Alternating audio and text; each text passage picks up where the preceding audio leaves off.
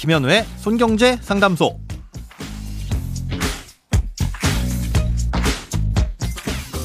새는 돈 막고 숨은 돈 찾아드립니다. 손경제 상담소 김현우입니다. 저축, 보험, 대출, 연금, 투자까지 돈에 관련된 고민이라면 무엇이든 맡겨주세요. 오직 당신만을 위해 맞춤 상담해 드리겠습니다. 네, 오늘의 사연 들어보시죠. 안녕하세요. 얼마 전 둘레길 도로에서 운전을 하다가 사고가 났습니다. 길가에 있던 나무에 큰 가지가 부러져 제가 운전하던 차 위로 떨어진 건데요. 다행히 다친 사람은 없었지만 차는 수리를 해야 할 정도로 망가졌습니다. 그래서 보험사에 물어보니 자차 보험으로 처리를 해도 자기 부담금은 내야 한다고 하더라고요.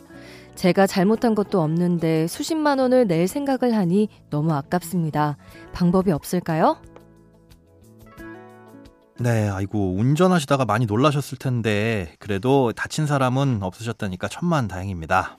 음, 하지만 다행인 건 다행인 거고, 이제 망가진 차를 수리해야 되는 현실적인 문제가 남았는데요. 어, 결론부터 말씀드리자면 방법은 있습니다.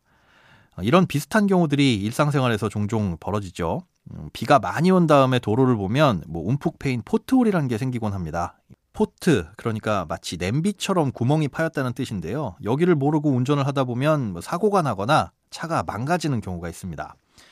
어, 꼭 운전이 아니더라도요. 뭐 인도를 걷다가 푹 꺼진 운동이라든가 아니면 튀어나온 보도블록에 걸려서 넘어질 수도 있겠죠.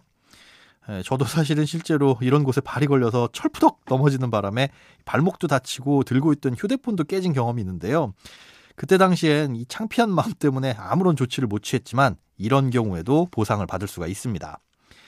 어, 각 지자체나 나라에서 관리하는 여러 시설물들이 있죠. 뭐 사연자분처럼 길가의 가로수라든가 아니면 지금 말씀드린 도로, 뭐 보도블럭, 전신주 등등등 개인 소유의 물건이 아니면 거의 모든 것들이 그럴 텐데요.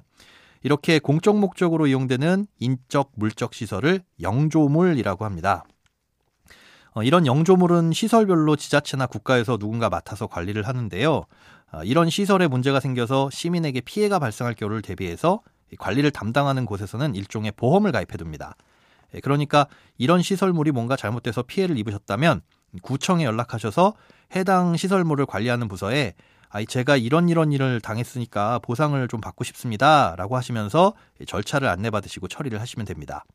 아, 이렇게 하면 수리비뿐만 아니라 뭐 위자료와 휴업 손해 그리고 사람이 다쳤다면 치료비까지 과실을 따져서 보상을 해주게 되는데요. 개인이 가입하는 자동차 보험하고 비슷하다고 보시면 됩니다. 아, 지자체에서 보험이 가입돼 있지 않은 영조물들도 많은데요. 이런 경우엔 국가 배상 청구라는 제도를 이용하시면 똑같이 손해배상을 받을 수가 있습니다. 자, 그런데 이게 사실 말처럼 그렇게 쉽지는 않습니다. 배상되는 돈도 국민의 세금이잖아요. 그러다 보니까 꼼꼼히 따져서 지급을 해주는데요. 사고가 실제로 일어난 건지, 혹시나 피해자의 중대한 과실이라든가 고의는 없었는지도 따져보고요. 또 누군가 나쁜 마음을 먹고 거짓으로 보상을 청구할 수도 있으니까 다소 까다롭게 처리를 합니다. 게다가 보험 처리가 안 되는 경우에 이용하실 수 있다고 말씀드린 이 국가 배상 청구라는 건 민사 소송이기 때문에 절차도 간단하지 않고 시간도 꽤나 오래 걸립니다. 내 과실이 전혀 없고 명백히 국가나 지자체의 책임이 있는 사안이라고 하더라도 최소한의 행정적인 시간이 걸린다는 거죠. 그래서 이 사연 주신 분의 사례 같은 경우에는 일단은 가입하신 자동차 보험에 자차 보험으로 처리를 하셔서 수리 먼저 받으시고요. 이후에 보험금 지급 내역서를 첨부해서 이런 손해를 입었으니 배상해달라 이렇게 구청에 요구하시는 게 현실적입니다. 어떤 방식으로 처리를 하시든 뭐 차량의 블랙박스나 주변의 CCTV 같은 객관적인 사실을 입증할 수 있는 증거물은 꼭 확보를 해두셔야 됩니다. 네, 오늘은 국가나 지자체로부터 입은 피해의 보상 처리 어떻게 되는지 알아봤습니다. 크고 작은 돈 걱정은 누구에게든 있죠? 혼자 끙끙 앓지 마시고 imbc.com 손경제상담소 홈페이지로 오셔서 사연 꼭 남겨주세요. 여러분의 통장이 활짝 웃는 그날까지 1대1 맞춤 상담은 계속됩니다. 돈 모으는 습관 손경제상담소 내일도 새는 돈 맞고 숨은 돈 찾아드릴게요.